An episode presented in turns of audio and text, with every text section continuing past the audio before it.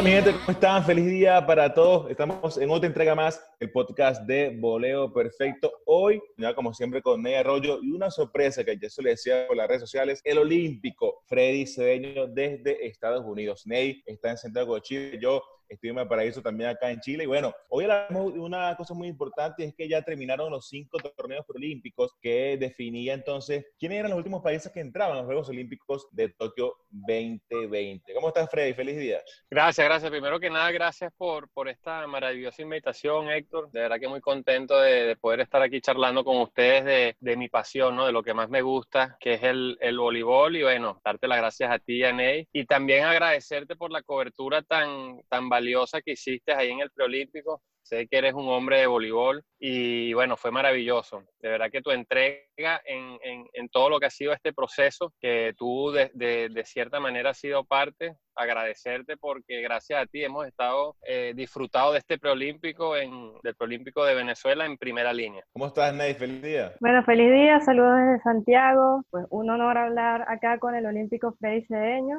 Y bueno, ya estamos listos para empezar a hablar del tema más actual, que fueron los preolímpicos de las diferentes confederaciones. Correcto, Ney, entremos más en materia, Fred, porque el tiempo, por supuesto, por supuesto, premia, ¿no? Vamos a comenzar con la sí. rama femenina. Ya se dieron esos cinco, decía, los cinco torneos preolímpicos. Comencemos por África, ¿no? Ese torneo femenino, que eh, ese, ese preolímpico eh, africano, que yo en un podcast pasado le decía a Ney Freddy que yo ponía que gane cualquiera. Yo no daba ningún favorito. Era un torneo muy complicado. Muchos equipos se parecían. De hecho, este, todos pensaban que al final Camerún se iba a llevar ese grupo, pero, pero fue Kenia Freddy, Ney, que al final sí. se llevó eh, con, con 11 puntos, se llevó con cuatro partidos ganados, arrasó el torneo en África de rama femenina. Sí, sí, yo creo que África es una conferencia que es bastante inestable, ¿no? En el sentido de que no hay un país que sea dominante claramente y es lo que tú dices, ¿no? Puede pasar cualquier cosa. Yo creo que el favorito era Camerún. No estoy 100% seguro, pero me parece que Camerún afrontó ciertos problemas federativos y no se presentaron, que sí. Pero bueno, clasificó Kenia. Sabemos que es un continente, ¿verdad? Donde tiene un voleibol bastante fuerte, pero no muy bien estructurado ni muy bien organizado sus jugadoras de, de, mejor nivel juegan en Francia por la conexión histórica y política que hay con los países africanos y Francia. Sí. Pero es lo que te digo, realmente es un continente que no tiene mucho peso a nivel internacional, pero que bueno, pero que hace, que dice presente, Kenia dice presente en los Juegos Olímpicos y bueno, vamos a ver qué, qué equipo va a presentar y cómo se van a presentar, ¿no? De hecho, Camerún, Ney estuvo en la, gran, en la extinta Grand Prix, donde inclusive jugó contra Venezuela hace ya unos años atrás y, y, y tú estabas como ganadora a Camerún, Ney. Sí, yo daba eh, como ganadora a Camerún, bueno, porque habían tenido, yo creo que el proceso quizás más estable de la Confederación Africana. En las Olimpiadas pasadas fueron las que asistieron, no ganaron ningún juego, pero asistieron. Eh, mi segunda opción era Kenia, que también había crecido, venido creciendo últimamente. Como Freddy lo comenta igual, la Confederación Africana es un poco inestable. Entonces sí. yo le iba entre esos dos y al final terminó ganando Kenia, que se fueron, fueron invictas en, en la Confederación. Sí. sí, cuatro partidos ganados. Este, bueno, que eso con lo que comentaba Freddy también bien, ¿no? Que ese problema que, tu, que tuvo el equipo de Camerún al final, bueno, eh, le favoreció Kenia, que si no me equivoco, creo que Kenia es la, la, primera vez que va a unos Juegos Olímpicos en la rama femenina, si no me equivoco. Sí, creo eh, que de, sí, de África vamos a saltar, eh, Freddy a Asia, ¿no? Un, una, una, confederación también complicada, una confederación de muchos países, al igual que, que Europa. Pero acá, eh, en el podcast pasado, Ney y yo, Freddy, estábamos hablando ¿no? de los posibles ganadores. Yo daba como ganador a Corea del Sur, que fue el equipo que clasificó a los Juegos Olímpicos de Tokio. Ah, antes de comenzar acá, quiero decirles que en la rama, en, la, en África, obviamente quedó Kenia en primer lugar, segundo Camerún, tercero Egipto, cuarto Nigeria y quinto Botswana. Ese fue el, el, el, el ranking de, de, este torneo olímpico. En África, eh, acá ganó Corea del Sur, segundo quedó Tailandia, tercero Kazajistán, cuarto China Taipei, quinto eh, quedó Australia, Indonesia, séptimo quedó el equipo de Irán. Acá, para mí, no era una sorpresa, aunque el equipo de Tailandia, pues, ah, por supuesto que siempre tiene nivel, pero Corea del Sur, de hecho, se, eh, se llevó la semifinal ante China Taipei en 13 por 1 y la final la venció 3 por 0. Sí, mira, yo creo que Corea eh, se ha establecido en femenino a nivel mundial Primero porque ellos han, ellos han creado su liga, ¿verdad? De una manera bien fuerte. Ellos solamente tienen un jugador extranjero por equipo y yo creo que eso los ha ayudado bastante a desarrollar jugadores nacionales, ¿no? También tenemos la superestrella mundial, que ahorita no recuerdo bien, es King, algo que bueno, que se ha paseado por todos los equipos europeos en Turquía, en Italia, y de verdad que es una jugadora muy, muy buena. Yo creo que Tailandia, no sé si recuerdan el preolímpico pasado, el escándalo que hubo en el preolímpico de Tailandia contra, no sé si fue contra China o contra la misma Corea, que literalmente, sí, eh, literalmente le robaron la clasificación olímpica con una decisión arbitral horrible. Pero bueno, Tailandia tiene una condición, tiene un hándicap que no son jugadoras tan altas, son jugadoras muy precisas, juegan muy rápido, de verdad que tiene muy buena calidad de pase, pero a la final del día todos sabemos que el voleibol, y más aún el, el voleibol femenino, que en los últimos años ha desarrollado jugadoras altísimas, yo creo que una jugadora de 1,90 ahora a nivel internacional es algo normal. Yo creo que eso a la final les pasa factura a la final de concretar algún resultado importante, ¿no? Pero como tú bien dices, Corea ya se ha establecido a nivel mundial en femenino y creo que no nos sorprende a nadie que, que haya ganado en teoría cómodamente ese preolímpico. Sí, yo estaba entre, yo le daba más a Tailandia eh, precisamente por lo que había sucedido un poco en la, en la clasificatoria anterior de cómo le robaron por decisiones del árbitro, le robaron ese pase a las Olimpiadas y yo pensé, bueno, seguramente vienen con fuerza y con todas las ganas. Obviamente sabemos que Corea del Sur viene muy fuerte, como dice, las ligas asiáticas han crecido mucho, la coreana, la japonesa, la china, importan muchas jugadoras, grandes estrellas. Eh, y como lo comenta Freddy, la capitana de Corea del Sur, Kim Jong-un, pues ahorita juega con el Exacción Civitra y es una superestrella. Eh, yo le daba a Tailandia, le daba mucha esperanza, son jugadoras muy rápidas, la armadora es excelente, pero bueno, al final fue Corea del Sur el que se la llevó y en realidad no es tampoco una sorpresa, a pesar de que se le daba a Tailandia. Fíjense que, que, la tecnología, ¿no? El ojo del águila, lo que es el video challenge, eh, ya tiene tiempo, ¿no? En, en, el mundo del voleibol. De hecho, recordamos, Fred, cuando estábamos en, el Mundial de, Polonia, que se usó en ese Mundial de Tecnología, pero creo que, si no me equivoco, no se usó los torneos preolímpicos. Hasta este año que fue obligación que todos los torneos preolímpicos se use el video challenge, el ojo del águila. Yo creo que fue a raíz de, de Freddy que, que la FIO eh, decidió, mira, en torneos importantes como, como es una clasificación olímpica, por favor, que, que cada quien tenga eh, sus dos video challenge por, por cada set, porque hay decisiones o perdón, apreciaciones, que es lo que hace el árbitro que son muy difíciles de, de, ver, de apreciar. Un balón que está muy corto de la línea y se evidenció acá en, el torneo olímpico en, en, Chile, que estuve la oportunidad de estar allí, pues, donde un balón que va a más de 100 kilómetros por hora, es imposible que de repente un árbitro diga cayó dentro y afuera, y se puede equivocar, obviamente. No, por supuesto, por supuesto. Cada vez el voleibol es un deporte más rápido, que es difícil, ¿no? Lo que tú dices, una pelota de más de 100, una pelota que la atacan a 3, a 3 metros 50 centímetros del, del, piso y va a 120 kilómetros por hora, es muy complicado verlo. De hecho, yo no sé, eh, una cosa que me llamó mucho la atención, hablando de, de aquí rápidamente de los temas arbitrales, yo tuve la oportunidad de ir a la final de la Liga Mundial, bueno, de la Volleyball National League, aquí en Chicago el año pasado, y me llamó algo mucho la atención de que ahora los line, el referee que cubre la línea está en la mitad de la cancha. Yo no sé por qué si es para, para mejorar el ángulo de visión o lo que sea, pero la pelota hoy en día viaja demasiado rápido. Yo creo que eso fue un paso muy importante que hizo la Federación Internacional de, de que en todas las competiciones eh, a nivel mundial tienen que estar el ojo del águila. Yo creo que eso es un paso muy importante que va a beneficiar muchísimo al voleibol y, y evitar ese tipo de situaciones que, que realmente da la casualidad que siempre son los países o los equipos pequeños que salen afectados. Pero bueno, eso, eso ya es, es, otro asunto, pero a mí me parece muy, muy, muy acertado por parte de la FIP el ojo del águila. Y ojalá que a futuro, pues, las confederaciones asuman de que eso sea una regla, ¿no? Para que los torneos suramericanos también se aplique la norma del ojo del águila. Saltamos ahora, eh, Ney, Frey, ¿no? A, a Europa.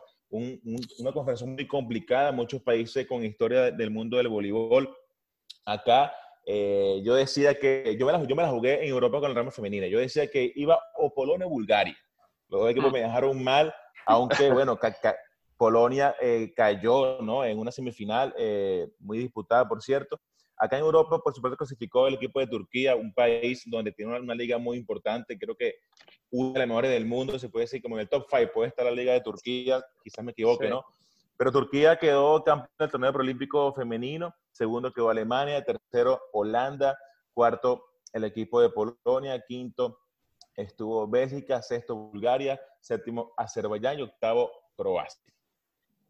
Bueno, mira, tú sabes que Polonia eh, eh, eh, tuvo una rebelión de todas sus jugadoras importantes porque querían la salida del técnico, ¿no? Y eso fue un par, yo te diría que tres o dos meses antes del preolímpico, ellas metieron presión para que había un impasse con el técnico y al final la Federación Polaca apoya al técnico y sale de sus jugadoras más importantes. Yo creo que primero ese, ese fue el principal eh, problema de Polonia y de hecho ese resultado que quedó, bueno, tú lo acabas de decir, creo que quinta o sexta, no sé, que no, no, no figuró ni siquiera en la... Cuarto quedó, Polonia, exacto. la semifinal en cinco tiempos. Ok, entonces imagínate, imagínate, con todos esos problemas que tuvieron a nivel federativo y estuvieron allí, allí de, de entrar, yo creo que eso los afectó directamente. Después Turquía, bueno, tú pones a la liga turca top 5, yo diría que top 3 yo diría que las mejores ligas están entre Italia, Rusia y Turquía. O sea, Turquía se maneja unas cantidades de dinero increíbles, tanto así que toda, hubo un tiempo que todas las estrellas brasileras iban al menos un año a jugar a Turquía para aliviar sus cuentas bancarias y después regresar. Pagar, tarjeta de crédito y luego irse. Sí. pero bueno, yo creo que sí, para nadie es sorpresa lo de, lo, lo, lo de Turquía. Creo que Azerbaiyán ha retrocedido un poquito porque hubo un tiempo que Azerbaiyán también apostó fuerte a su liga, pero creo que dentro de, toda esa confederación europea, creo que Azerbaiyán es la que se ha quedado más, más rezagada, e igual Alemania. Recordemos que Alemania en femenino fue campeón de Europa, si no me equivoco, 2013, 2012, por allí. Creo que con 2012, una, si no me equivoco. Sí, con una generación bien, bien, bien pujante, con, talentosa, pero creo que no han sabido engranar allí todavía su liga local, que que sigue siendo una liga bien estable, pero tampoco que atrae tantas superestrellas, temas económicos seguramente. Pero bueno, nada, eso. Yo creo que Turquía también es un fuerte candidato para los Juegos Olímpicos. Veremos si, si, si por fin hacen ese clic y dan el paso allí a, a esa élite mundial. Yo se la daba o a Holanda o a Polonia y igual que, le, que Héctor, me dejaron mal. Me dejaron mal para eh, Holanda, no sé qué les habrá afectado. Sé que tienen el entrenador, ellos tenían un entrenador eh, de Estados Unidos que había sido antes el que era como asistente técnico del entrenador actual. Y él tuvo un proceso excelente, muy bueno. Las llevó a las Olimpiadas, las llevaba a finales del Grand Prix, eh, finales europeas. Y ya, creo que tiene un año o menos aproximadamente el nuevo entrenador. No sé si eso habrá afectado un poco porque en lo que yo veía las rotaciones como que no era la común la que yo estaba acostumbrada a ver de Holanda. No estaba, por ejemplo, no ponía mucho a Loneques Loches, que es élite mm. mundial, y yo decía, pero ¿por qué? Si lo tienes ahí, ¿cómo la sientas? Pero, bueno, bueno, te cuento que el técnico estadounidense, que ahora mismo no recuerdo su, su nombre, él renunció a la selección. Poco tiempo, sí, poco tiempo antes de, de ese, no sé si fue ahora que lo dices, bueno, tenemos tarea nosotros y tanto el público que nos escucha, porque primero la metodología... Que, lo, comente aquí en, los, comentarios. Exacto, la tecnología, perdón, la tecnología no, la metodología que utiliza el entrenador americano, que además es muy joven, debe tener treinta y poco de años, es muy, es increíble, es algo que no se había utilizado antes, que yo creo que vale la pena investigar. También le dejo eso como tarea a todos. Hay, un, hay unos videos en Facebook que lamentablemente están en, holandés. Estaría buenísimo si al menos estuviese en inglés para poder entender algo de cómo hace la metodología, porque el sponsor principal de la selección de Holanda, ¿verdad? Montan muchos videos acerca de su equipo femenino, porque es lo que, como dicen ellos, ellos han crecido, ellas han crecido muchísimo. Y la metodología de, de prácticas y de enseñanza del equipo femenino de Holanda es algo pionero en el mundo. Sería muy bueno que le echaran un vistazo y bueno, eso, eh, a la final el, entrenador renuncia y yo creo que esa es la clave de por qué Holanda no clasifica a, a los Juegos Olímpicos.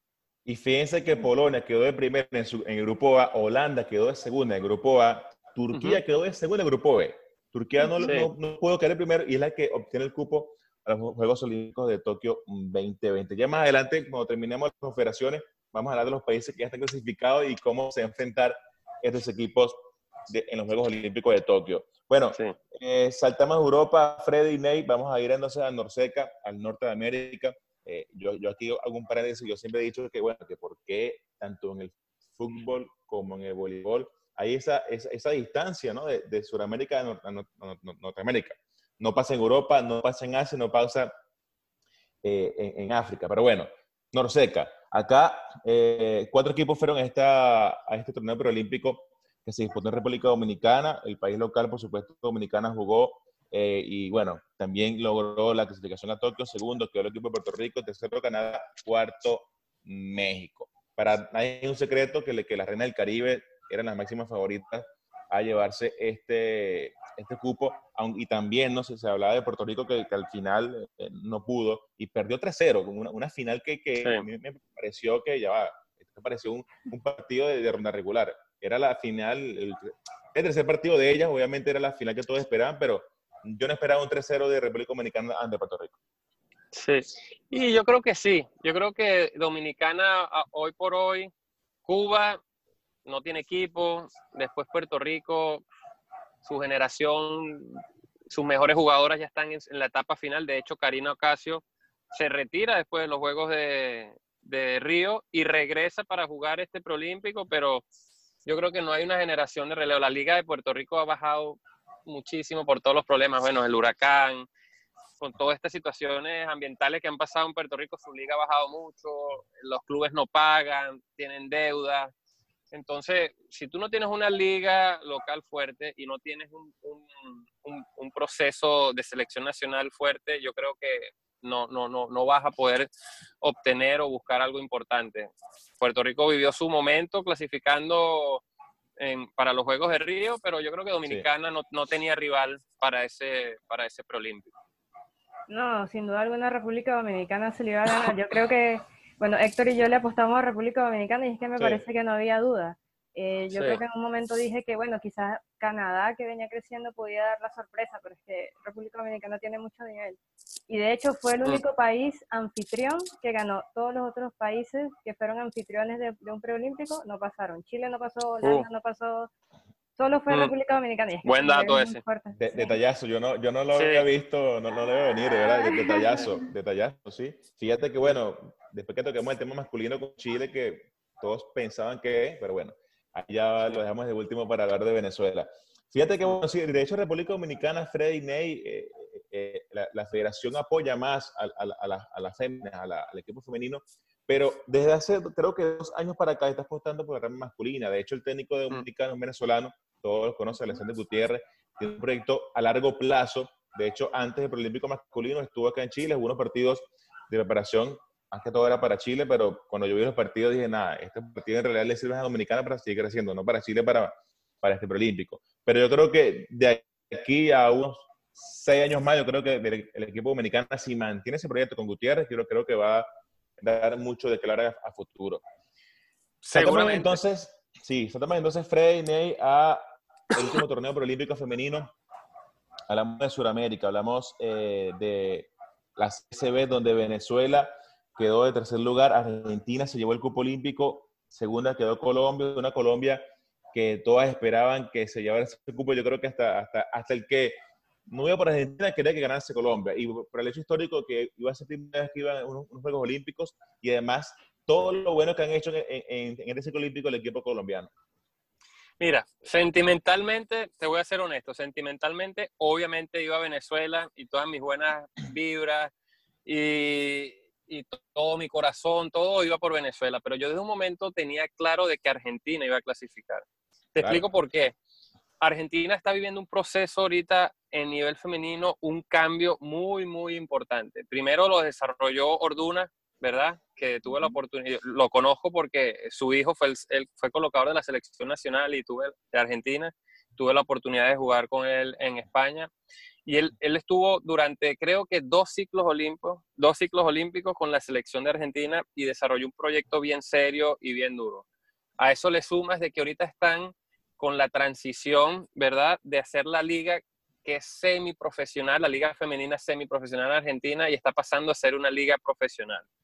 Después tenemos a jugadoras como Lucía Fresco, que está jugando en Corea, una de las ligas más fuertes eh, del mundo. Tiene, a la capital, a, la capitana, que no sé cómo se pronuncia su, apellido, que es muy, sí, que es muy, muy, muy buena, una jugadora de experiencia en Italia. Y hay una cosa bien curiosa, yo que tuve la oportunidad de jugar eh, tres preolímpicos, el torneo preolímpico es un torneo de emociones, ¿ok? Es un torneo de experiencia. Tú tienes que haber vivido, tú tienes que estar en esa situación tan eh, dura, tan de estrés, para poder clasificar a unos Juegos Olímpicos. Y Argentina contaba con la experiencia. Además de contar con la experiencia, cuenta con las jugadoras. Entonces Colombia, sí, Colombia ha mejorado muchísimo. De hecho, tuve la oportunidad de conocer a la libero de Colombia, Camila, que es buena amiga mía, que me parece una jugadora excelente. Después tienen a, su jugadora de, está la puesto 4, que es también la que juega en Cannes, que juega en Francia, que es muy buena. Pero es un equipo que todavía, Sí, que es un equipo que todavía le falta, no tiene una liga local, cero. Ellos dependen única y exclusivamente de sus obras que juegan en Europa. Y bien o mal, Argentina siempre ha tenido su liga local, ¿no? Entonces, yo creo que cuando yo, antes de empezar el preolímpico, yo no dudaba de que Argentina iba a clasificar por el tema experiencia y jugadora. Obviamente, jugar en casa, eh, con el apoyo que viene teniendo el equipo colombiano durante todos estos años, eh, con las jugadoras de calidad, de calidad que están desarrollando, que si bien es verdad son jóvenes, podía dar el batacazo, ¿por qué no? Pero Argentina se presentó muy sólida desde el primer día, desde el primer día para este torneo. Yo creo que lo que más llama la atención en, en ese preolímpico es el retroceso que sigue teniendo Perú a nivel femenino. Recordemos, Perú es la segunda selección suramericana con más participaciones en Juegos Olímpicos, tiene siete. ¿verdad? Y en este caso realmente presentó un equipo muy, muy, muy deficiente. Eh, el entrenador Paco Hervás, entrenador español, fue entrenador de la selección masculina española. Jugué contra él eh, cuando jugamos la liga cuando jugamos la liga mundial que jugamos que quedamos en el grupo contra España él fue el entrenador de la selección española es un entrenador con bastante experiencia reconocido a nivel mundial pero yo creo que Perú no termina de, siguen como estancadas en el pasado, en lo que fueron y no, y no, y no, no quieren seguir. también vi un equipo bien, físicamente bien flojo, ¿eh? No, no, no, no vi un equipo, sinceramente vi que Perú muy, muy mal. Venezuela, con todos los problemas que todos sabemos que hemos tenido, le pasó por encima cómodamente. Y, y, eso es gracias a la preparación que tuvo previo al torneo. O sea, un, Correcto. Creo que fue mes, mes y medio de, de, preparación y eso ayudó mucho a Venezuela en ambas ramas. Porque si no, créeme que otro hubiese pasado. Así de sencillo. Sí. Correcto. Sí. Bueno, yo creo que... ¿Qué? adelante. Adelante, adelante. Que, bueno, yo igual que Freddy, eh, obviamente sentimentalmente y desde el corazón quería que pasara a Venezuela, pero estaba estamos claros no solo de, digamos, el mal proceso que llevaba Venezuela en los últimos años, sino de lo bien que venía Argentina, de lo bien que venía Colombia, Perú también, igual, igual que Venezuela, venía tambaleando desde hace varios años.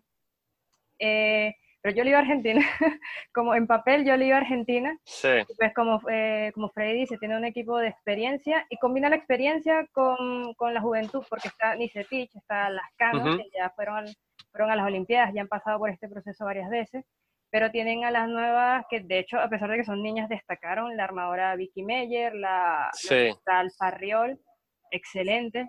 Eh, incluso, por ejemplo, creo que la mejor atacante de Argentina, si no me equivoco, fue Rodríguez, Elina Rodríguez, que es de la, de la liga local. Entonces, se dice mucho de la liga local de Argentina. Eh, al final, hablando de la capitana, al final la capitanía se la llevó Lascano, pero yo creo que sentimentalmente para el equipo la capitana es Yamila Nisetich que de hecho jugó con una lesión, si mal no recuerdo, en el tobillo, pero estaba tocada de algo. Y si se vieron, si lo vieron, ella más que atacar estuvo muy, muy, muy, muy bien atrás defendiendo. Se lanzaba y le llegaba a todas y le daba una solidez argentina en la defensa. En el ataque tal vez no era tan fuerte, pero era muy inteligente y no sabe que un punto, si sea un coloque o sea un remate de 100 kilómetros por hora, vale igual, vale un punto. Se fue muy inteligente a pesar de jugar con su lesión. Entonces Argentina es un equipo muy sólido que viene con un recambio muy bueno y bueno, eh, eh, Colombia, eh, alguien por las redes sociales me comentaba que yo creo que ellos decían que se lo creyeron, ellos creían que eran favoritos y yo no sé si es que se creyeron que eran favoritos o subestimaron a Argentina, pero al final se lo llevó para Argentina. Mira, un dato curioso, un dato curioso acerca de Argentina femenino. El entrenador de Argentina, Hernán Ferraro, fue campeón de la Liga Argentina con Carlos Luna. Hace unos cuantos años atrás, hace cuánto, hace unos 15, 16 años atrás. Oh. Sí. Imagínate. Dato curioso. y, fíjate, que yo le doy también todo el crédito a la levantada de Argentina, una, una niña creo que son, tiene 18 años, si no me equivoco, 18 años, pero tiene tres mundiales encima y bueno, todo lo que hizo fue descomunal. Se te rápidamente, muchachos, a la rama masculina, una vez África, aquí, bueno, no hubo Totía, el equipo de Túnez, una vasta experiencia en torneos de la extinta Liga Mundial, ha estado en todas las competiciones ganando allí en África, por supuesto que se consiguió este cupo a lo largo de Tokio 2020 con cuatro partidos ganados, arrasó el torneo olímpico, segundo quedó Egipto, tercero quedó Algeria, cuarto Camerún y quinto Ghana. Yo lo decía desde el principio, Túnez no tenía rival, era, nada Egipto y más nadie para mí, para Héctor Mena. Bueno, y al final Túnez se quedó con ese cupo olímpico, Freddy.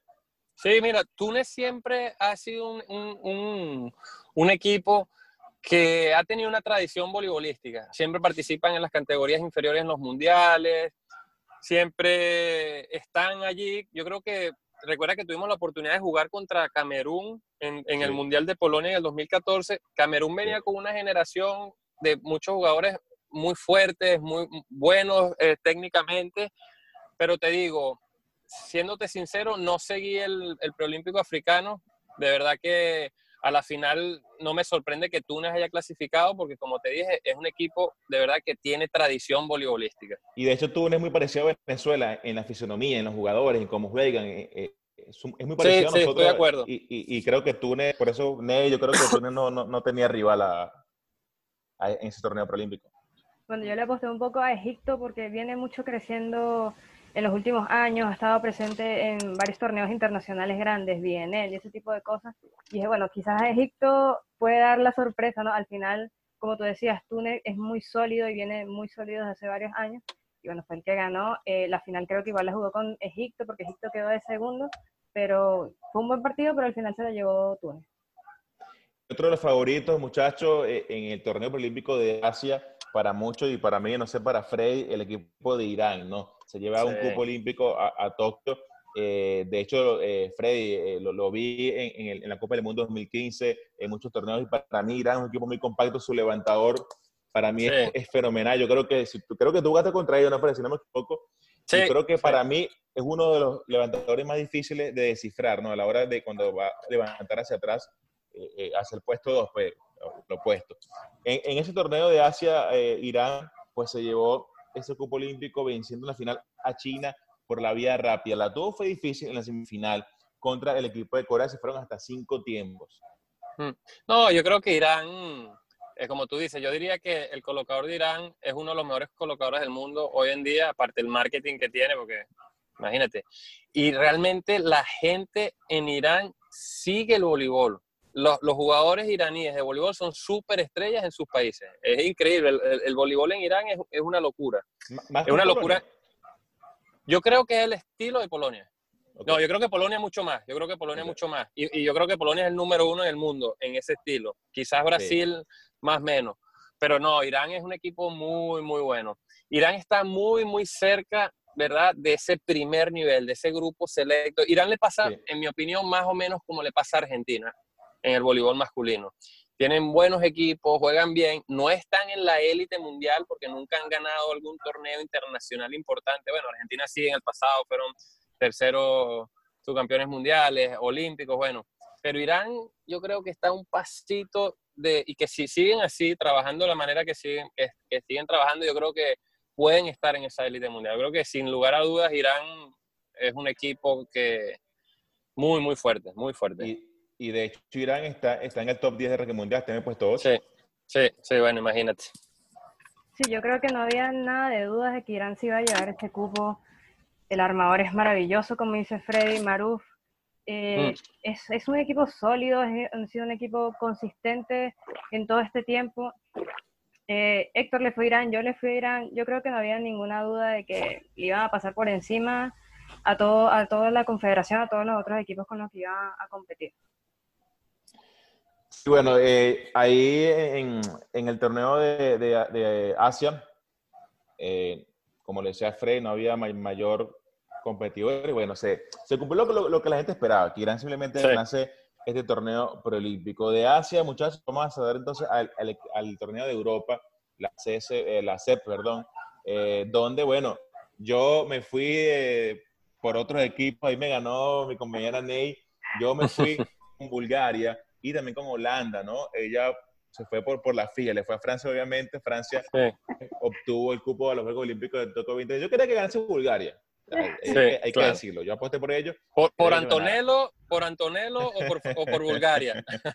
no, no, no, ni siquiera por Antonello. Antonello Ney es el estadístico del equipo búlgaro. Estuvo con Venezuela un buen tiempo cuando estuvo Vincenzo Nazi como entrenador de la selección venezolana. Y fíjate, bueno, Francia quedó campeón, segundo Alemania, tercero estuvo Bulgaria, cuarto Eslovenia, quinto Bélgica, sexto estuvo Serbia, séptimo República Checa y octavo el equipo holandés. Francia en la final venció a Alemania por la vía rápida, la tuvo difícil. Las semifinales han, sido como que las finales adelantadas. Eh, Francia venció en cinco tiempos Eslovenia, un equipo de Eslovenia, Freddy, creo que sí, si no me equivoco, lo vimos en la quinta Liga Mundial, un equipo muy compacto que te hace una, una cortina cuando van a servir. Se ponen los tres bloqueadores y los dos que están en las zagueras te tapan el servidor tú no sabes para dónde va ese balón en el servicio. No, bueno, mira, ese preolímpico sí lo vi porque eh, en mi opinión siempre el preolímpico europeo es el más duro a nivel mundial. Eh, este formato, este año ha sido, ha sido un poco diferente, me parece el formato, pero estuvo maravilloso, de verdad. Mira, primero hay varias cosas interesantísimas que sacar de este preolímpico. Primero, Serbia vuelve a quedar fuera de unos Juegos Olímpicos viniendo eh, y Serbia fue el campeón europeo. Correcto. Serbia gana el europeo y no clasifica a los Juegos Olímpicos. Increíblemente con un equipazo que tiene Serbia, ¿verdad? Eslovenia queda segundo en ese europeo y queda sexto.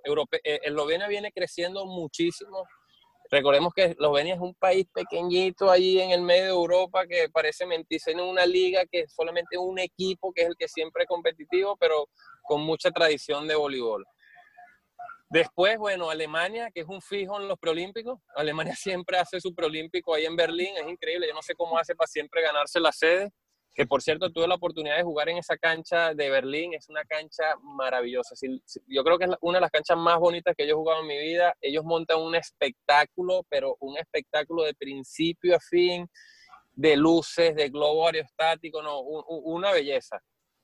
Eh, Alemania yo creo que yo al principio no lo veía claro, yo nunca lo veo claro con esos países europeos porque de verdad que cualquiera le puede ganar a cualquiera.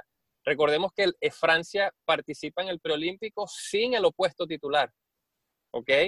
Que se rumorea de que el opuesto titular del equipo francés se pelea con su máxima estrella, que es, eh, que es Y le dice, si va Ngapé al preolímpico, yo no voy. Y el entrenador dijo, bueno, papi, como que te quedas en casa entonces. Porque no, eso es lo que se rumorea, no es algo oficial, pero después se empezó a decir que es que estaba lesionado y porque estuvo lesionado no pudo participar. Yo creo que Serbia, ver, jugar a, perdón, ver jugar a Francia, yo creo que es una de las cosas más bonitas que hay en el voleibol. Ver cómo juega el equipo francés, eso es una maravilla. Yo creo que juegan un voleibol altamente técnico, altamente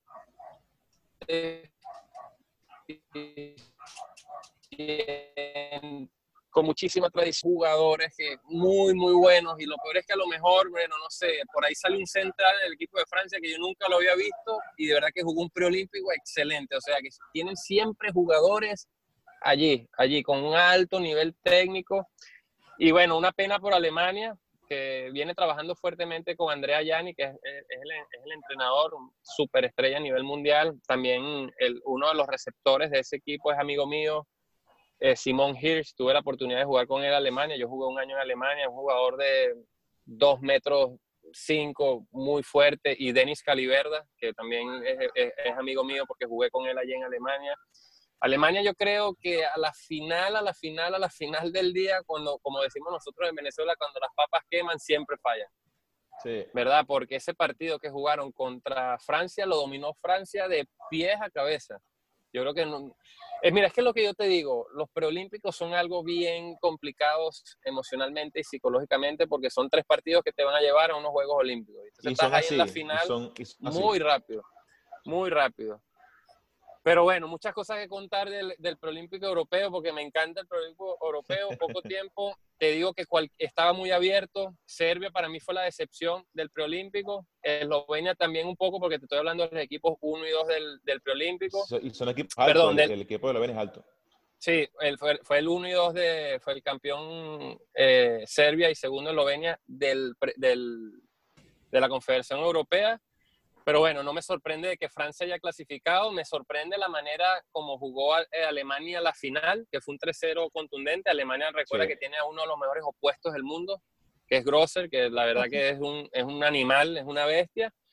Pero bueno, es lo que te dije, a la final no me sorprende de que Francia haya clasificado.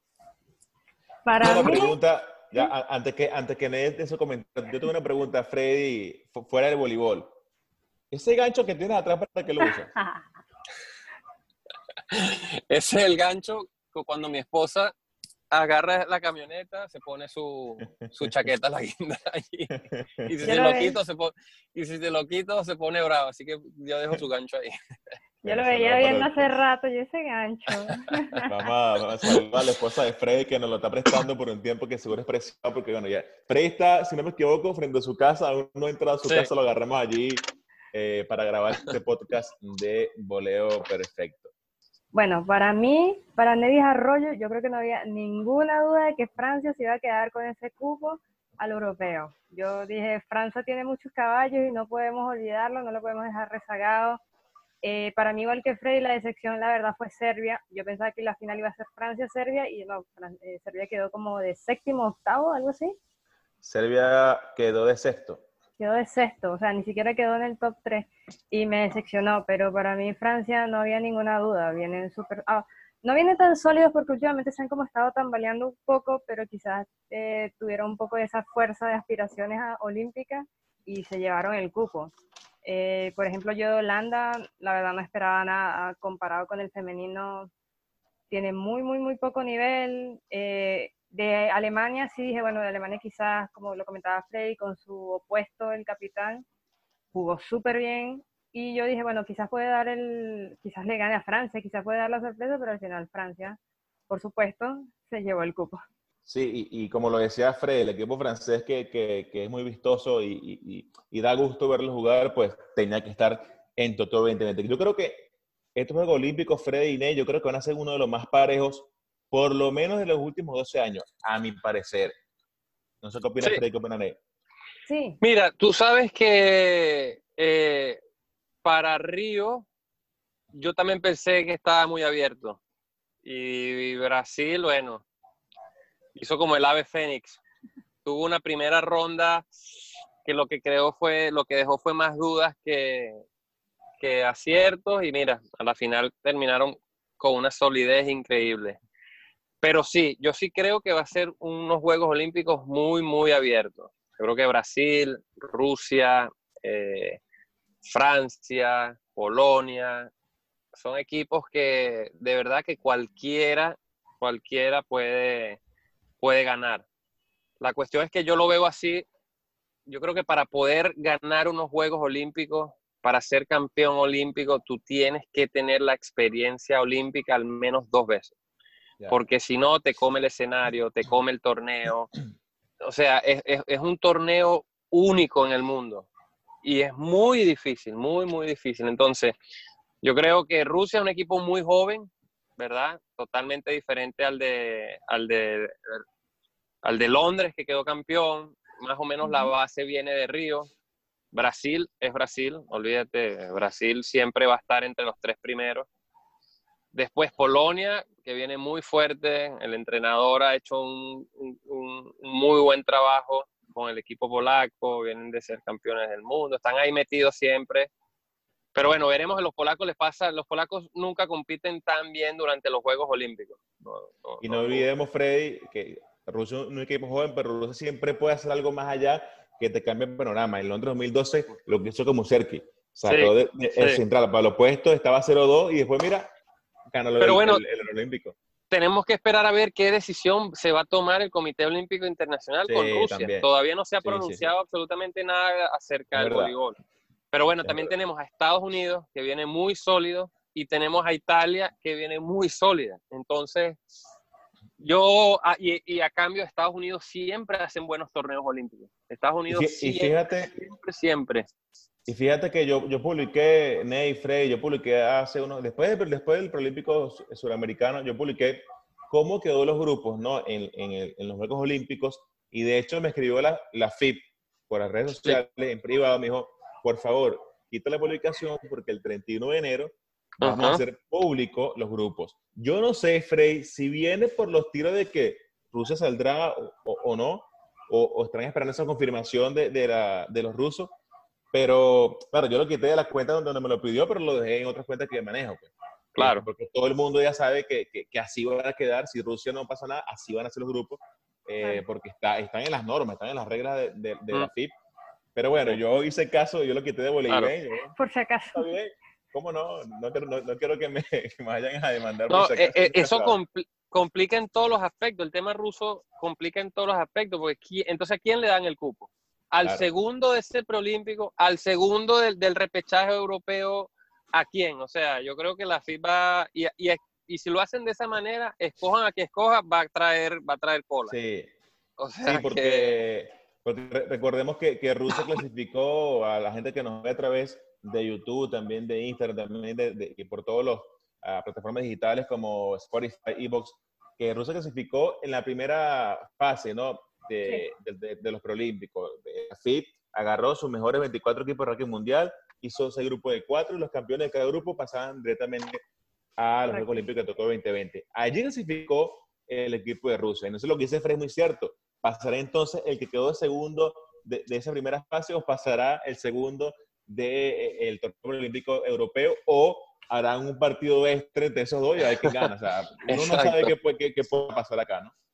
Sí, sí, bueno, y retomando lo de, lo de, lo de que tú, lo que estábamos hablando acerca de los Juegos Olímpicos, mira, yo que tuve la oportunidad de recientemente haber ido a la final de la Volleyball Nation League y vi, había Brasil, vi los partidos de Polonia, vi los partidos de Estados Unidos, yo creo que, mira, y como te venía diciendo, Estados Unidos siempre hace un buen torneo olímpico. Este año está muy, muy, muy abierto.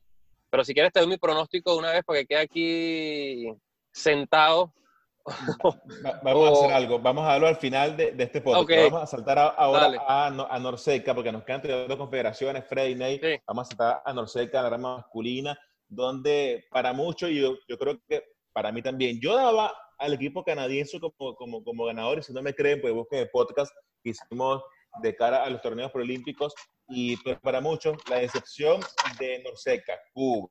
El equipo cubano se reforzó con una de las piezas, para mí, el mejor central del mundo. Hablamos de, de Simón, eh, que Frey ya nos comentaba afuera de cámaras ¿no? sobre, sobre este equipo. Y Canadá a todas se quedó con, con este torneo. Eh, Cuba quedó de segundo, tercero Puerto Rico parte del equipo de México. Así que, como dice mucho, Cuba no decepcionó. De hecho, los medios cubanos, yo lo estuve revisando, muchachos, y, decía, bueno, Cuba se quedó sin, sin, sin, los Olímpicos, perdón, sin los, Juegos Olímpicos, y todos esperaban que ese equipo ganara ese cupo a Tokio 2020. Pero, Ney, tu turno. Te cedo la palabra. Yo también le apostaba a Cuba, es un equipo muy sólido. Tienen a Robert Landy Simón, campeón del mundo con el, de clubes con el Louvre.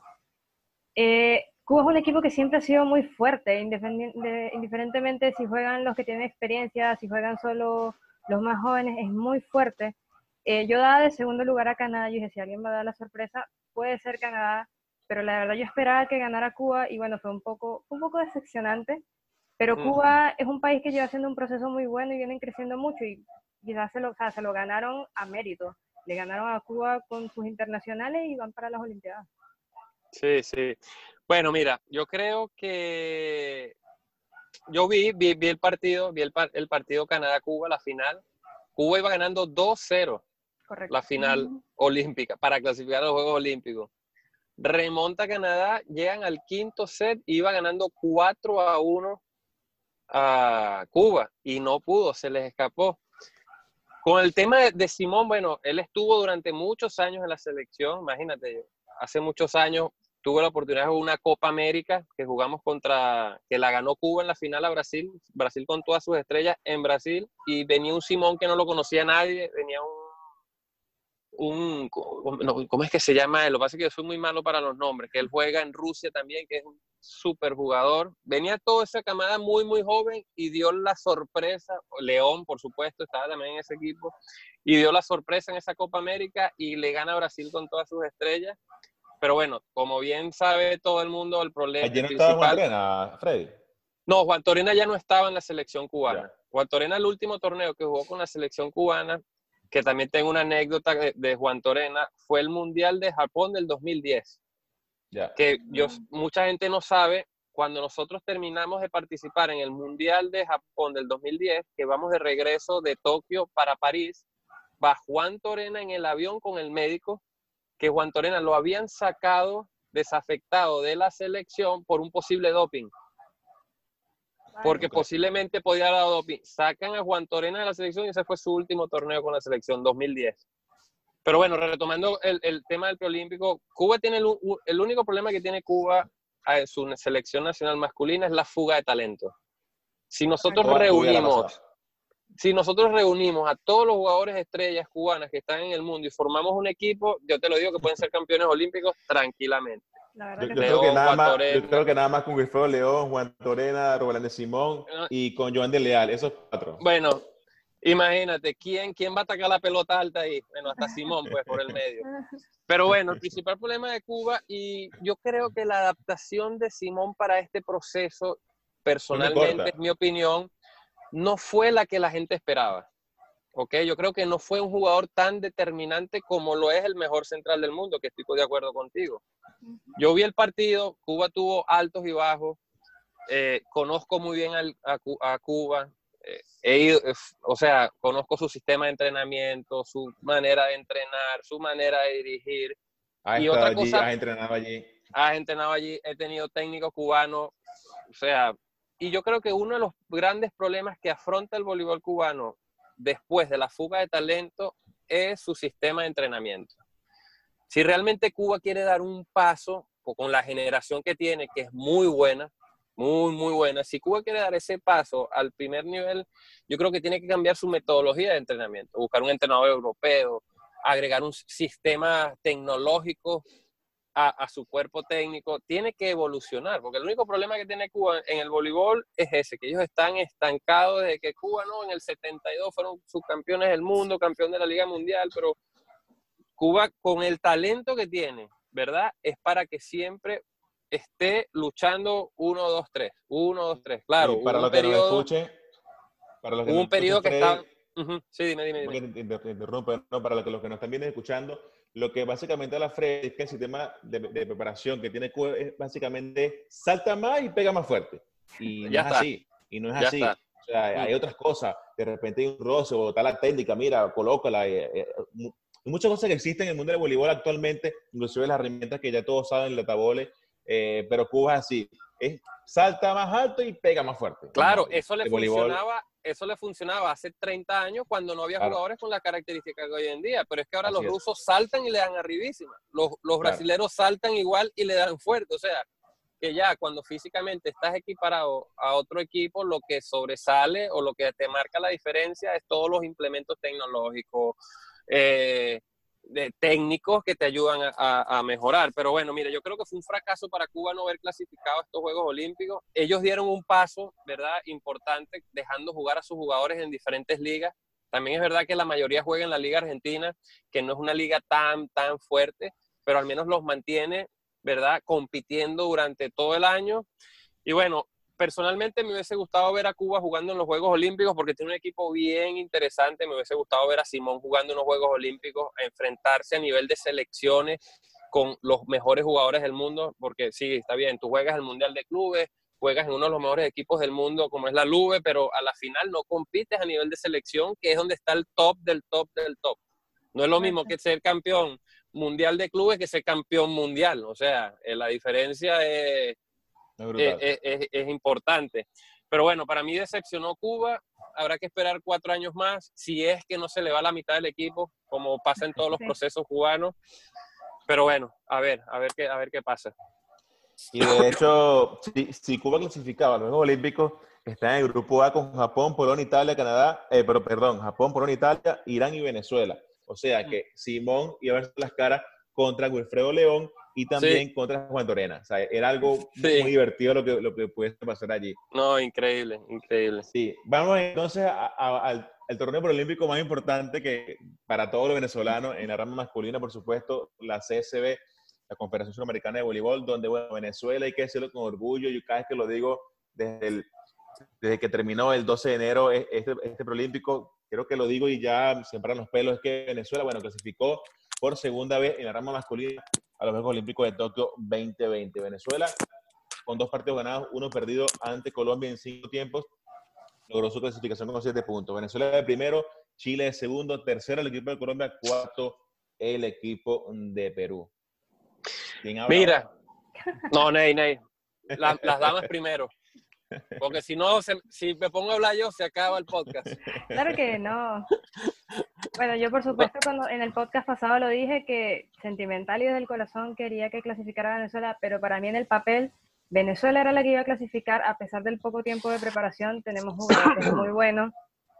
Eh, pienso que igual Colombia fue, para mí personalmente me sorprendió un poco, no esperaba que quisiera tanto, a pesar de que tenía Jiménez, tenía Lieberman, eh, Machacón, que no lo había visto antes jugó súper bien. Eh, creo que me dejé llevar un poco quizás por la, estando acá en Chile, toda esta rivalidad que se está haciendo Venezuela-Chile, ¿no?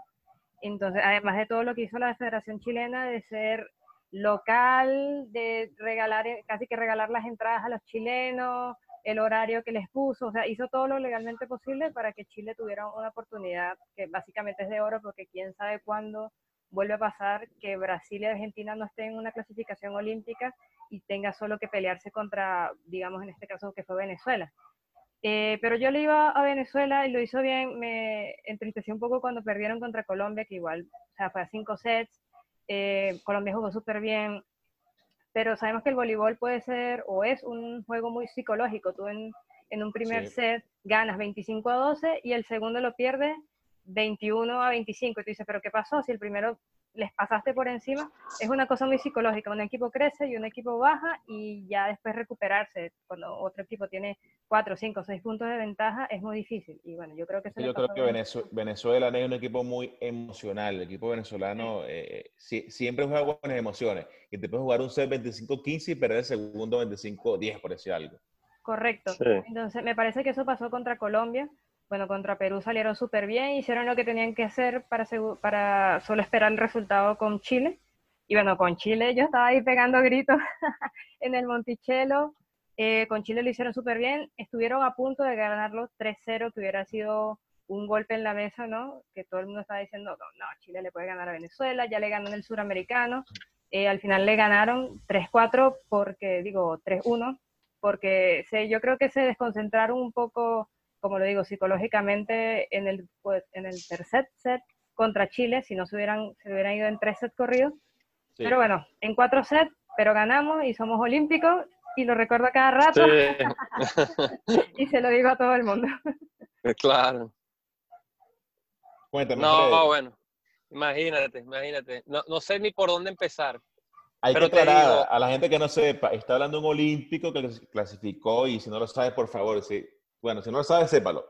Este señor que está aquí en la pantalla, Freddy Seño, clasificó en el 2008 con sus compañeros por primera vez en el voleibol de cancha a los Juegos Olímpicos de Beijing 2008. Hizo historia antes a ganar oro, unos Juegos Panamericanos en el 2013 en Santo Domingo y después vino esta alegría para Venezuela. Cuéntame, ahora sí, Freddy, cuéntame. Mira, voy a empezar diciendo que yo creo que nunca en mi vida había estado tan nervioso en un juego. Ese primer partido con Chile, bueno, yo te digo que me iba a dar no sé, desde, te lo juro que mira, lo recuerdo y se me, se me pone la piel de gallina. Yo estaba exageradamente nervioso, pero yo días antes había hablado con Harry, que siempre es uno de mis mejores amigos, siempre hablo con él por, por, por teléfono, y yo estaba seguro de que Venezuela iba a clasificar. O sea, yo no tenía duda de que Venezuela iba a clasificar. Primero porque hay, está el talento. Segundo, está la tradición mira, la tradición es algo que quizás tú confundes la tradición con le, échale pierna, para no decir la palabra que, usamos mucho los venezolanos. aquí lo puedes decir, sin problema.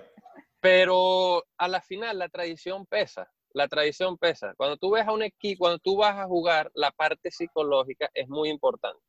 ¿verdad? Entonces, cuando tú vas a enfrentar equipos que no tienes la misma tradición, ya tú, vas, ya tú empiezas ese juego 5-0 yo sabía que Venezuela le iba a ganar a Chile, nunca lo dudé. Nunca lo dudé porque Venezuela tiene mucha más tradición que Chile. Venezuela le ha ganado a Chile en condiciones, bueno, de preparación ni siquiera óptimas, sino No, vamos a hacer, mira, a lo mejor nos reunimos tres semanas antes, entrenamos, con esas tres semanas nos alcanza para ganarle a Chile, nos alcanza para ganarle a Perú, ¿verdad? Y bueno, nada, siempre, nunca dudé de que Venezuela iba a clasificar. También te digo que es verdad que como es un torneo, ¿verdad? Muy corto, muy emocional, muy psicológico, yo decía, esta es la oportunidad de Chile y de Colombia de clasificar, porque ah, mucha gente desde el principio eliminó a Colombia. Yo conozco al equipo de Colombia, conozco a Lieberman, que tuve la oportunidad de jugar contra él tanto a nivel de selección como a nivel de clubes profesionales. Conozco a Ronald Jiménez, que por cierto Ronald jugó una temporada con Chema en Finlandia, ¿ok? Eh, conozco al entrenador de Argentina, que es, eh, perdón, de Colombia, que es un entrenador argentino. Y, y, la, yo, y, yo, tengo una nota de voz guardada por ahí que, que Harry y yo hablamos, decíamos, mira, este preolímpico es 33,33% para Brasil, para Chile, Colombia y Venezuela. Y no porque Venezuela no esté por arriba de estos dos equipos, sino que Chile preparó todo, ¿verdad? Para poder enfrentar a Venezuela. Como dijo Ney ya, lo de las entradas, el horario, eh, todo el movimiento, que es ahora o nunca, y ellos lo sabían que era ahora o nunca, pero claro, una cosa es, la, es todo el ambiente y una cosa, tú como jugador, cuando estás dentro de la cancha, saber manejar psicológicamente, ¿verdad? El aspecto de que es ahora o nunca. Correcto. ¿Me entiendes? Y eso los chilenos no lo tienen, porque Chile, ¿qué ha ganado Chile internacionalmente? ¿O contra quién ha jugado Chile internacionalmente? Contra nadie. ¿Ok? Mis respetos para Chile, que ha mejorado increíblemente. Su entrenador, Daniel Nehankin, fue mi entrenador. En mi segunda temporada en Tenerife, en España, fue mi entrenador.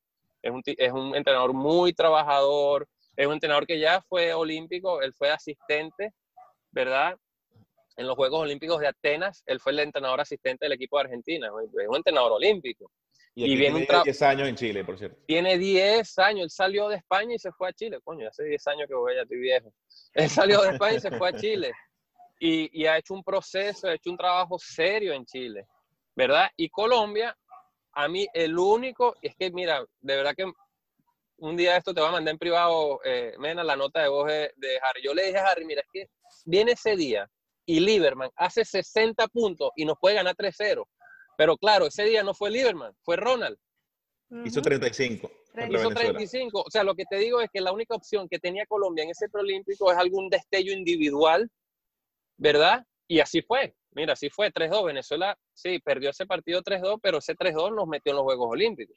Mucha gente no, no ve, yo lo publicaba en Twitter hace unos días. Todo el, mundo habla, todo el mundo habla de que Chile sí está bien, pero ya va, Venezuela le ganó a Chile ganó tres puntos. Le quitó un punto a Colombia importante. Ese punto que le quitó a Colombia lo metió de lleno directamente a los Juegos Olímpicos. porque Si Venezuela hubiese perdido ante, eh, ante Colombia en cuatro sets, te he hecho un cuento, Venezuela no estuviese en los Juegos Olímpicos. Sí, no, no. no, Matemáticamente Venezuela hizo, matemáticamente Venezuela hizo lo mejor que pudo. Exacto, lo mejor que pudo. Porque ese 3-2 fue el que nos metió.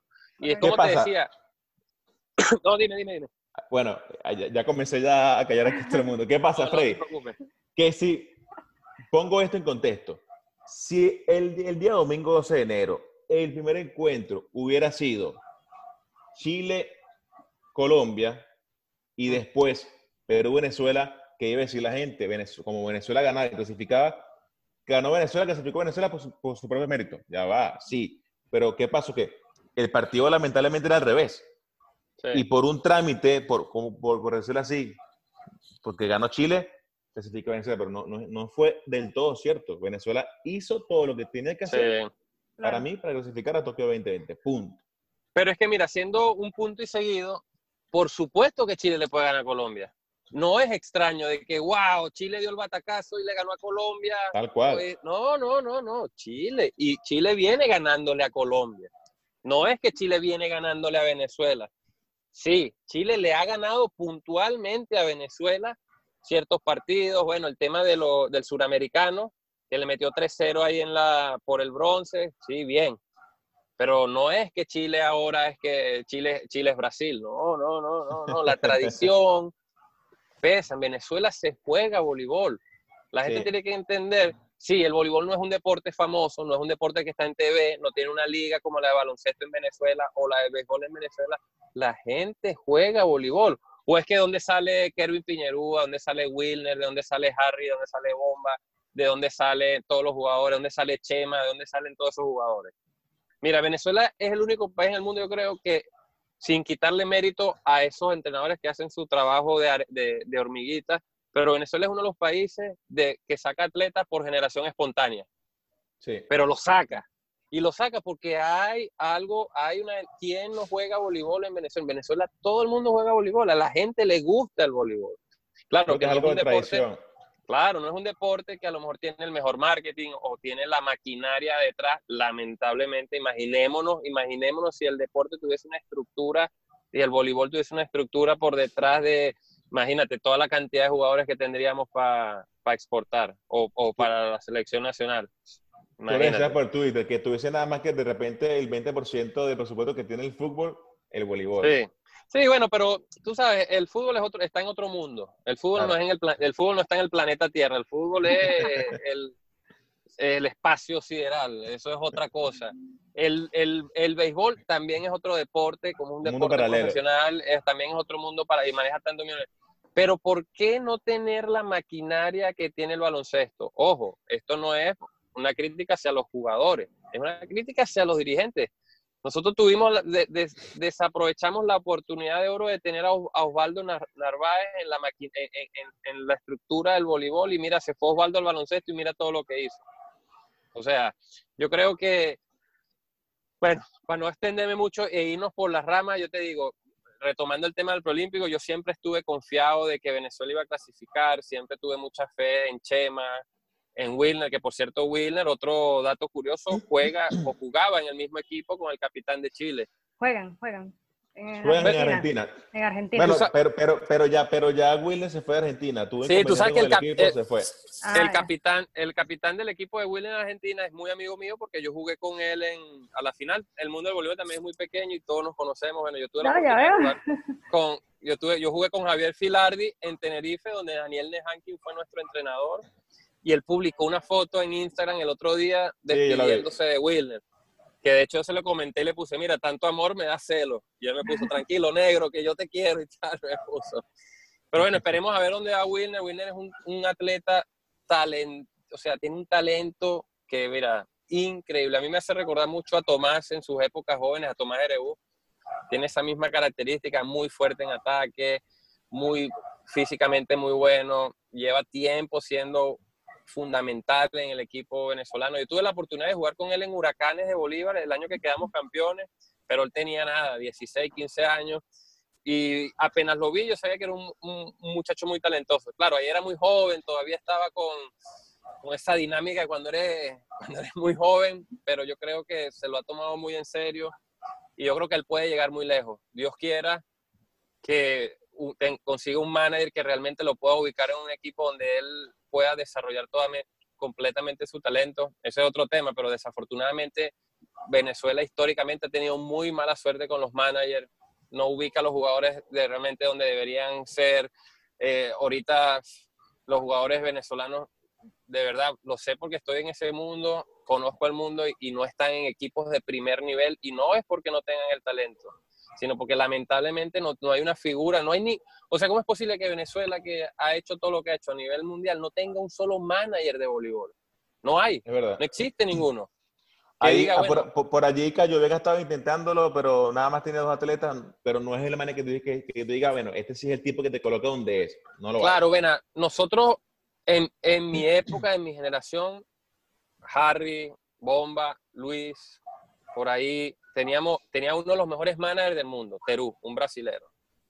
Que claro, tienes que tener el talento, no me malinterprete. Tampoco es que tienes que ser cualquiera, porque no, porque yo estoy en la selección de Venezuela, sí, tengo que jugar en Italia uno.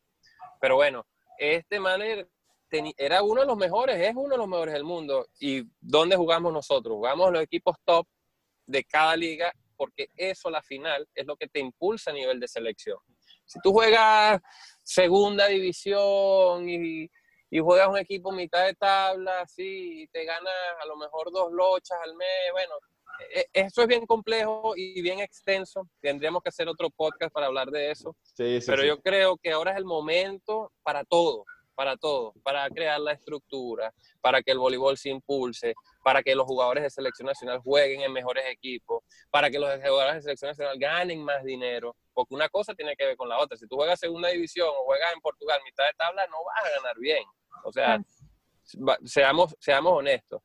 Si tú juegas un buen equipo, en una buena liga y en un buen club, vas a ganar dinero. Sí, bueno, como dices tú, este tema yo creo que Pique se extiende. No, bueno, es que es lo que te digo podemos dejarlo, como dice Fred, para otro podcast. Vamos a hablar, no sé, un poco. Del preolímpico. No, ya, ya, ya, no, bueno, termina tu, tu comentario. Voy a terminar, bueno, eso. Yo siempre supe que Venezuela iba a clasificar.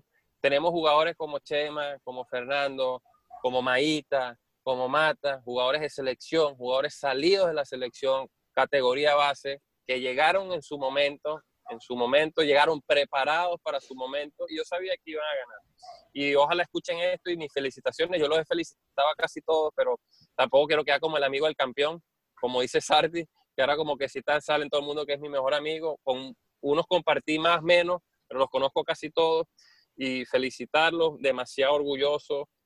Creo que por un momento hasta me sentí en la cancha porque yo viví, yo sé lo que es clasificar unos Juegos Olímpicos, yo sé lo que está ahí, yo sé lo que es representar a, a tu país, yo sé lo que es representar a Venezuela con todos los problemas. Esos problemas no vienen de ahora Quizás en mi, en mi generación había más, había más dinero, pero no es que estábamos nosotros en una nube. Nosotros también pasamos por todos esos problemas, quizás en menor cantidad que ellos, obviamente, nosotros nunca dimos un forfeit, pero sé lo que es estar allí y sé que a pesar de todo eso, eso más bien de tirar al atleta para abajo, lo que hace es llenarlo con más ganas, con más hambre de, triunfar y ellos lo hicieron y con, los felicito, de verdad que los lo felicito y, y fueron unos días bien intensos, pero bien alegres.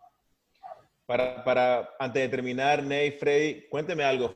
¿Cómo es eso que tú tienes cinco años sin entrenador de voleibol en Estados Unidos y nadie sabe? Hasta hoy que estoy revelando acá. Primicia. Sí.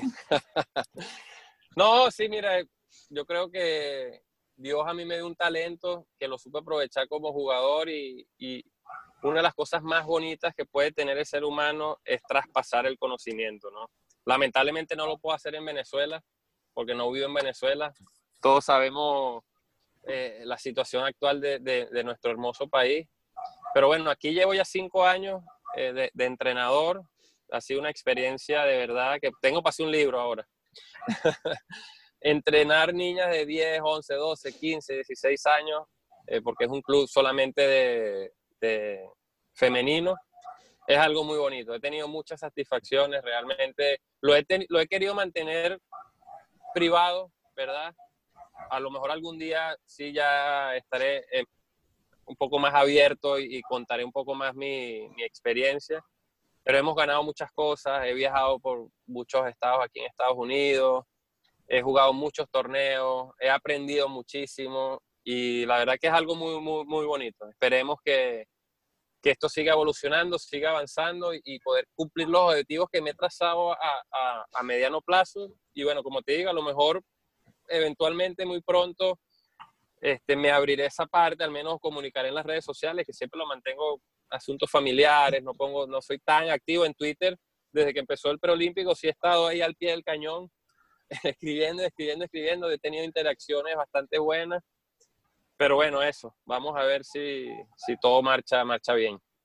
Qué bueno. Gracias, Freddy, por tu tiempo. De, verdad que nos has regalado ya casi, creo que hay una hora o más, o más de una hora de conversación.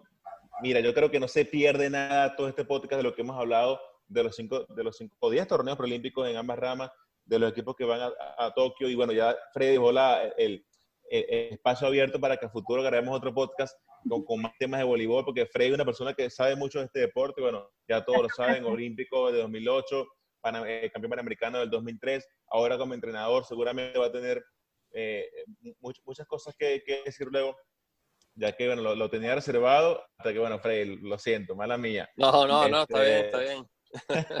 Pero recuerden a todos los que nos escuchen y nos ven acá en YouTube, pues seguirnos tanto arroba Freddy 18, arroba Arroyo, Ney Piso Arroyo, arroba Electromena, arroba Vole Perfecto y los aliados de arroba Vole y Bueno, Freddy, ya nos quedan tan solo unos minuticos. Despide de toda la gente que te ve y bueno. No, no, muchísimas gracias a ti, Ney. De verdad que a ti ya te conocía de muchos años A Ney es primera vez que la conozco y como te decía ahorita en el, en el, en el break que me llamaste, me quedé sorprendido de lo que sabe Ney de voleibol. Tenemos para hablar, Ney, todo lo que tú quieras, cuando tú quieras.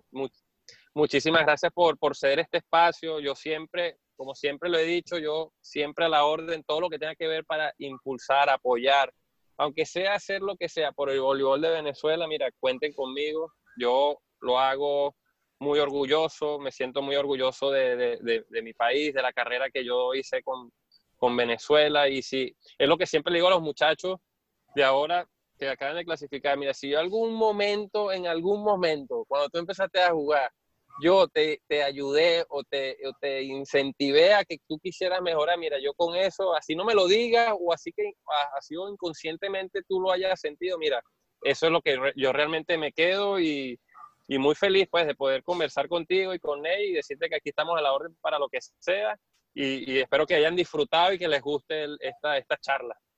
No, totalmente un honor hablar contigo, Freddy, la verdad no, nunca pensé que iba a pasar y esta conversa pudo haber seguido todo el día tomando algo. Y bueno, ya te ofreciste por otro podcast, ya quedó grabado, está en acta. Seguro. Nos vemos pronto en otro podcast, Freddy. Seguro, seguro. Bueno, muchachos, a todos, gracias por seguirnos a todos. Bueno, será hasta la próxima oportunidad. Seguimos con otro podcast de Boleo Perfecto. Recuerda seguirnos en Ivos, en Spotify, en YouTube y en todas las plataformas digitales. Nos vemos, Freddy. Hasta luego. Chao.